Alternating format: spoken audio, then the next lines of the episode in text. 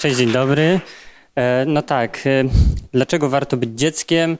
E, taki tytuł, bo bardzo często pytają mnie o dowód, jak próbuję kupić alkohol i wyglądam jak dziecko w takim razie, ale ja napisałem sobie taką historię, więc muszę tutaj posłużyć się karteczkami, bo nie dam rady tego spamiętać. Zacznę od tego, mm, od takich trudnych pytań, które być może gdzieś się pojawiły kiedyś, jednym z takich pytań będzie, jak się robi prąd? Albo dlaczego e, płaczemy przy krojeniu cebuli? Czemu morze jest słone? Po co mamy rok przestępny? Albo skąd się bierze woda? No, dla nas to są takie abstrakcyjne pytania, z którymi niezbyt często musimy się spotykać, a już na przykład jak jesteśmy rodzicem, choć ja rodzicem nie jestem, ale sobie wyobrażam, e, musimy się spotykać bardzo często. No i właśnie wynika to z tego, że mm, dzieci mają potrzebę właśnie zadawania takich pytań. A, I teraz wyobraźmy sobie takiego chłopczyka, który staje przed rodzicami a, i zadaje im pytanie: jak się robi prąd? No i jak rodzice mają odpowiedzieć na takie pytanie? No pierwsze, co się zazwyczaj nam pojawi w głowie, prąd powstaje w elektrowni. Prąd jest z elektrowni. No ale jak się możemy domyślić, naszego małego poszukiwacza e, to, że świeci żarówka, bo prąd pochodzi z elektrowni, w ogóle nie satysfakcjonuje e, i on chce się dowiedzieć czegoś więcej. E, dlatego zadaje pytanie, ale po co? I prąd powstaje w elektrowni, rodzice mogą powiedzieć, dlatego że człowiek, żebyśmy widzieli w nocy. No ale to nadal mało. Co, co z tym dalej? No, no ale dlaczego? No bo w takim razie moglibyśmy powiedzieć jako rodzice, że prąd powstaje w elektrowni, bo ludzie nie mogą widzieć w nocy, bo ich oczy nie są do tego przystosowane. No i taką mm, ścieżkę jakby pytań i odpowiedzi e, możemy ciągnąć dalej, bo tak naprawdę moglibyśmy to zagnieżdżać i zagnieżdżać, ale e, przyjmijmy sobie, że doszliśmy do sedna tego problemu, czyli gdzie powstaje prąd, y, czy po co powstaje prąd? Po to, żebyśmy widzieli w nocy, bo nasze oczy nie są do tego przystosowane, żeby widzieć w nocy po prostu. No i e, to, y, z czym idziemy dalej, to pytanie, ale dlaczego właściwie dziecko zadaje takie pytania i dlaczego, mm, czemu to służy tak naprawdę? Dla dziecka takie pytania, mm, wydaje mi się, służą ku temu, aby właśnie chwyciły to, co je otacza, aby sprawdziły, jak to wszystko funkcjonuje e, i gdzie to wszystko ma swój początek. Dlaczego żarówka świeci, ale też co ma jego zabawka w środku, co na pewno niejednokrotnie się gdzieś zdarzyło, że dziecko e, otwiera swoje zabawki i psuje je po prostu. E, I oczywiście. Mm, dochodzi czasami do takiego momentu, w którym mm, dzieci mm, chcą już wyrazić swoją opinię. Zbadały to, zbadały swój świat i wtedy mówią swoim rodzicom coś, dają im jakieś rady. No i rodzice stworzyli sobie, mam wrażenie, takie narzędzie, które stało się przysłowiem, właśnie dzieci i ryby głosu nie mają. No ale jak możemy się domyślić, nie przyszliśmy tu rozmawiać o dzieciach, a tak naprawdę cała ta historia była o projektantach i ich klientach. Bo tak naprawdę ta ścieżka pytań, przez którą przechodzimy, to nic innego jak analiza, proces y, przygotowywania briefu, czy później analiza problemu, przed którym jako projektanci stoimy.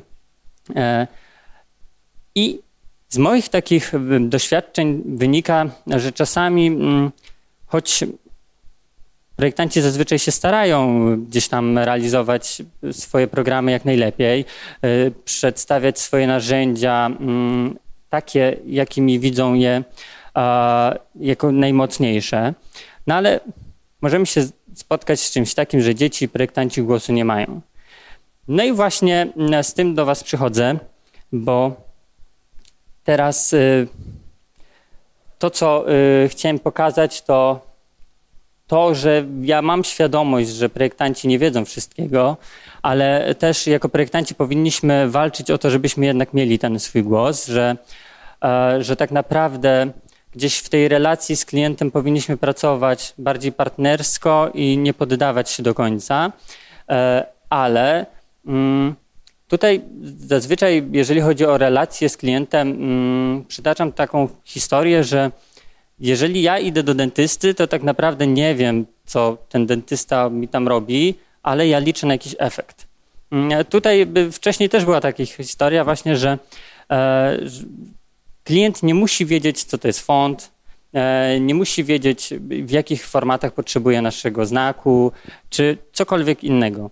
I narzędziem, które pozwoli moim zdaniem pracować z klientem, jest edukacja i wszelkiego rodzaju właśnie takie momenty, w których nasi klienci dowiadują się czegoś więcej z naszego procesu projektowego, a nie tylko tyle, że ma jakiś plik PNG na swoim dysku. I właśnie, my jako projektanci y, powinniśmy oprócz y, samego projektowania dostarczyć coś więcej i to coś więcej to właśnie taka relacja partnerska w ramach tego procesu i edukacja przede wszystkim, bo ja stawiam w ramach swoich, już tak odnosząc się do mojego procesu projektowego, czy jakby relacji z klientem, ja właśnie stawiam te, przede wszystkim na transparentność. To znaczy mój klient wie, co się dzieje w danym momencie. I to, że nie odzywam się przez dwa tygodnie, nie wynika z tego, że ja nic nie robię z tym projektem, tylko przeprowadzam szereg działań, które, których efektem będzie ten jeden plik PNG, który on dostanie później do akceptacji. I właśnie, stworzyłem sobie kiedyś taką mm, ideę. Ona początkowo była w liczbie mnogiej, ale później się okazało, że nie mogę mówić o sobie w liczbie mnogiej, kiedy jestem sam, e, co mnie bardzo zdziwiło. E, I w takim razie wspieram, tworzę i uczę.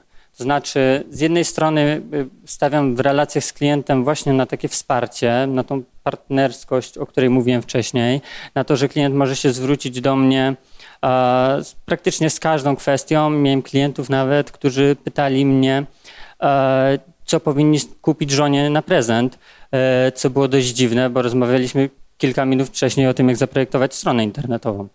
Ale e, właśnie tutaj to wsparcie, mam wrażenie, gdzieś ma miejsce. No i tworzę przede wszystkim, tworzę wiele, wiele rzeczy i właśnie w ramach tych swoich działań, niezależnie od tego, czy to są znaki graficzne, E, czy cały system identyfikacji wizualnej staram się właśnie stawiać na tą taką e, wzajemną, dobrą relację, transparentność i edukację przede wszystkim, bo e, staram się też właśnie przekazać jakąś ideę stojącą za tym wszystkim i to, o co postuluję i to, co chciałbym, żeby było zrozumiane z mojej prezentacji, to właśnie ten, ta walka o głos dla projektantów.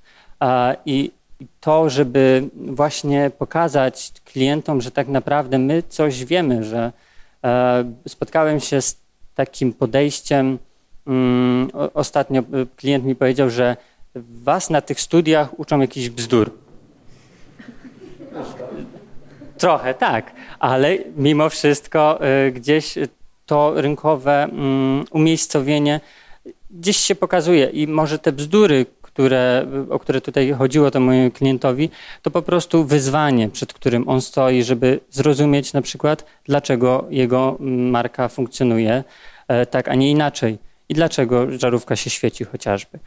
E, I to, co chciałem przekazać i co łączy moim zdaniem mm, projektanta i dziecko, e, to również ciekawość. Ciekawość tego, co się kryje za tym problemem, przed którym się mierzymy jakie funkcjonują w ramach na przykład jakiegoś systemu, relacje, aby, e, aby lepiej zrozumieć to, z czym właściwie się mierzymy, bo e, czasami zaprojektowanie identyfikacji wizualnej to zupełnie coś innego u jednego klienta niż u drugiego, bo okazuje się, że tak naprawdę w jednym przypadku chodzi o zaprojektowanie wizytówki, a w drugim przypadku o zaprojektowanie całego brandingu czy e, tożsamości organizacji jako takiej.